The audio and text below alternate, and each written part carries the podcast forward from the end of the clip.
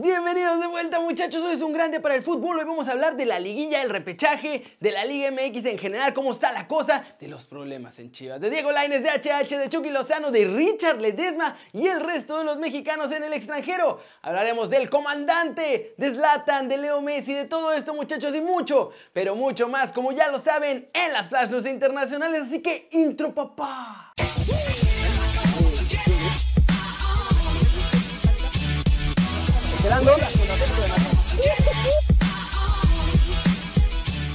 Arranquemos con la Liga MX, porque tras dos partidos de este sábado, la lucha por entrar al repechaje y a la liguilla ya se puso on fire. Y casi no quedan lugares, ¿eh? Ayer mi Atlas fue el mismo Atlas de siempre y obvio volvieron a perder. Ahora la derrota fue ante Puebla 1-0 gracias a un solitario gol de George Corral. Mis rojinegros ya estaban más que eliminados, pero ahora el Puebla se mete de lleno a la pelea por un lugar en el repechaje. Los Pumas de la UNAM empataron a dos goles ante las Chivas que estaban totalmente parchadas con jugadores de la sub-20 y del tapatío. Los goles del encuentro fueron de Freire y Carlos González por los universitarios, mientras que por el rebaño anotaron Uriel Antuna y Jesús Molina. Chivas ya tenía amarrado el repechaje y los Pumas pusieron en riesgo su clasificación directa a la liguilla. Finalmente Monterrey dio la campanada de la jornada pues lograron vencer 1-0 a Cruz Azul en el BBVA. El gol del triunfo fue de Rogelio Funes Mori y con eso, ojo, Rayados puede ir directo a la liguilla ¿eh?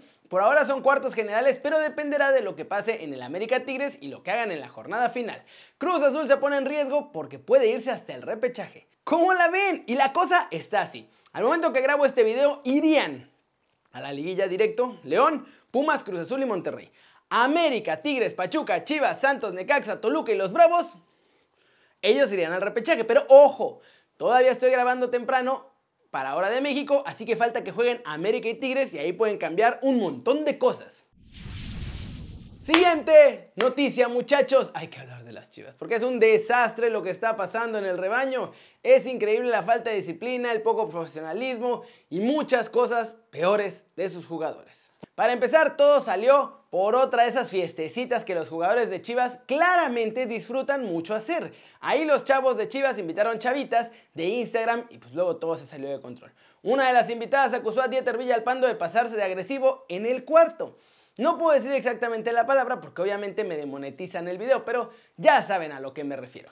Después, según esto, las autoridades intentaron extorsionar al jugador de Chivas en complicidad con la chavita y bueno, todo salió terrible. Pero eso no es lo único. En esta fiesta había más jugadores. De esos que ya sabemos que nomás no dan resultados con Chivas. La Chofis López, José Juan el Gallito Vázquez y Alexis Peña, porque fueron exhibidos, que estaban ahí echando la copa alegre y pues obviamente sabiendo lo que pasaba con Dieter y la chava en cuestión. Tras enterarse, Ricardo Peláez estaba en crisis absoluta tratando de averiguar qué pasó realmente y qué hacer. Y bueno, ya para el día de hoy, tanto Dieter como los otros tres fueron separados del plantel de Chivas de forma indefinida. ¿Qué significa indefinido? Pues no sabemos, porque la vez pasada fueron menos de dos semanas para Antuna y Alexis Vega. Y bueno, se espera que ahora sí haya castigos severos a los jugadores, que incluso podrían llegar hasta la rescisión de su contrato, porque ahora sí, sus fiestecitas se salieron de control y pues hasta la ley violaron. Y espero que solo haya sido la ley. Y bueno muchachos, hoy rapidito, vámonos, vámonos con el resumen de los mexicanos en el extranjero logrando todo, porque hoy sí tenemos a un montón en este resumen y va a estar larguito. Empecemos con los que no tuvieron actividad. Primero, Eugenio Pizzuto se quedó una vez más fuera de la convocatoria de Lille para su partido ante el Lyon de este domingo por la noche en Francia. Ya Lille había avisado que faltaban dos semanas para que volviera y con esta se cumple. Así que en teoría, la próxima debería entrar en la convocatoria. En Bélgica el Genk goleó sin problemas 4-0 a Leupen, pero la mala noticia es que otra vez Gerardo Arteaga se quedó en la Vancomer los 90 minutos del partido. En España Héctor Herrera jugó los 90 minutos con el Atlético de Madrid y los colchoneros vencieron a los Osasuna 3-1 con doblete de Joao Félix, el más guapo de todos nosotros muchachos. Yo creo que dio su mejor partido hasta el momento en la temporada y parece ya titular fijo para Simeone. En el lado opuesto de la moneda fue Néstor Araujo, que aunque empezó como titular con el Celta, no tuvo un buen partido y al medio tiempo cuando iban perdiendo 2 a 0 salió de cambio en la goleada que acabó siendo 4-1 ante la Real Sociedad. Y ya para cerrar con España, el Betis venció tranquilamente al Elche. En este partido, Guardado otra vez se quedó fuera de la convocatoria porque sabemos que sigue lesionado y Diego Lainez por fin vio minutos después de mucho tiempo y jugó nueve minutotes. No lo hizo mal nuestro chavo, pero pues tampoco es que pueda ser brillante con tan poco tiempo en el campo. En Holanda, Edson Álvarez volvió a jugar muchachos y fue goleada del Ajax. Álvarez inició en la banca, pero como les digo, entró al 78 de cambio. Con esta victoria, el Ajax además sigue en primer lugar de la Eredivisie junto al Vitesse y los dos tienen 18 puntotes. También allá en Holanda, Richard Ledesma debutó con el primer equipo del PSV y dio una asistencia en la victoria 4-0 sobre el ADO de NAG. Ledesma, recordemos que puede jugar para México, la principal barrera es que no ha sacado su pasaporte y bueno, ya iba a debutar en Europa League, pero no le dio tiempo. Y bueno, a media semana puede que juegue otra vez con los granjeros, así que es momento de darlo todo para convencerlo. En Italia, el Napoli, muchachos, tuvo una muy mala tarde. Michuki Lozano fue titularazo con el Napoli, sin embargo cayeron 2 a 0 ante el Sassuolo, allá en San Paolo además. La verdad es que nuestro Muña Diabólico tuvo un partido bastante flojito, pero bueno, no fue solo nuestro Chucky. Ahora sí, todo el Napoli se vio bastante medianito y pues obviamente les pasó factura porque cayeron durísimo en casa. Ojalá que la semana que entra mejore todo, o más bien en la Europa League. ¿Cómo la ven? Fin de semana de contrastes para nuestros chavos en el extranjero. Mañana juega el Sulte Guaregem y ojalá Omar Gobea y el Guavista donde está Ale Gómez. Como les digo, ojalá que ambos tengan minutos y que se les den buenos resultados también. Flash News, Cristiano Ronaldo, luego de descansar cuatro partidos por tener coco bicho, en los que además la Juve solo pudo ganar una vez, por fin volvió este domingo. Estuvo en la Vancomer, pero regresó, salió de ahí de la banca muchachos. Y un golecito tres minutos después de entrar, después un penal a Lopanenka brutal y decidió el triunfo 4-1 sobre el Spezia en esta sexta jornada de la Serie A.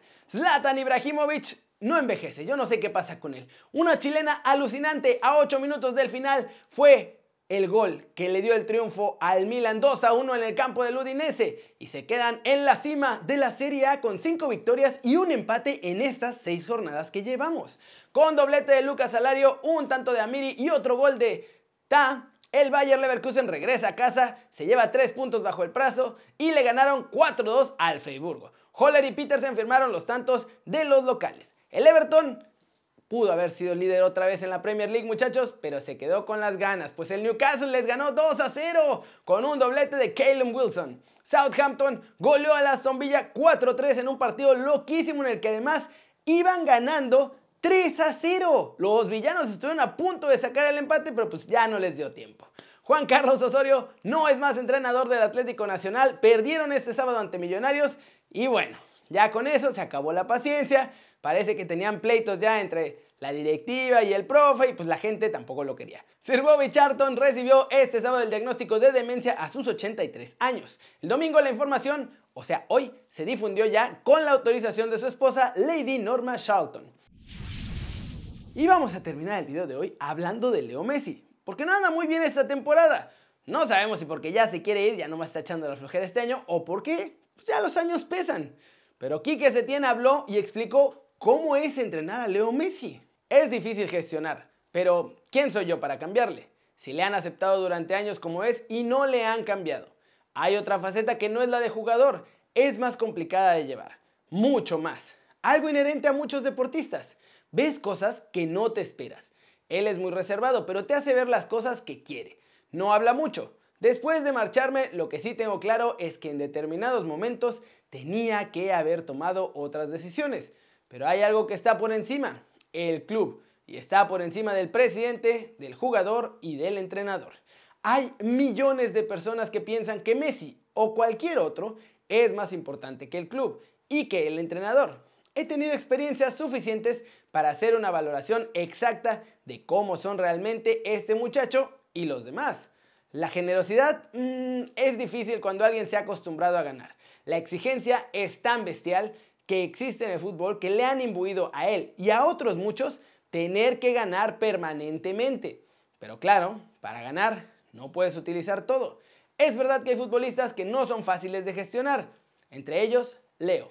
¿Cómo la ven? Y sí debe de ser muy difícil, pero yo creo que, como dice, deben ser todos los top, o sea, los que tienen un peso mundial enorme.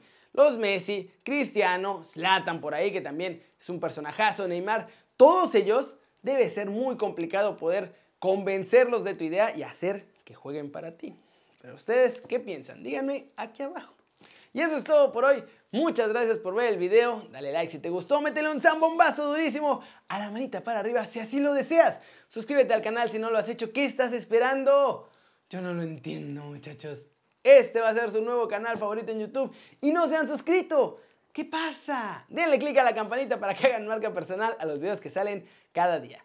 Ya saben que yo soy Kerry y como siempre me da mucho gusto ver sus caras sonrientes, sanas y bien informadas. Y aquí nos vemos mañana. Muchas, muchas gracias otra vez. Chao, chao.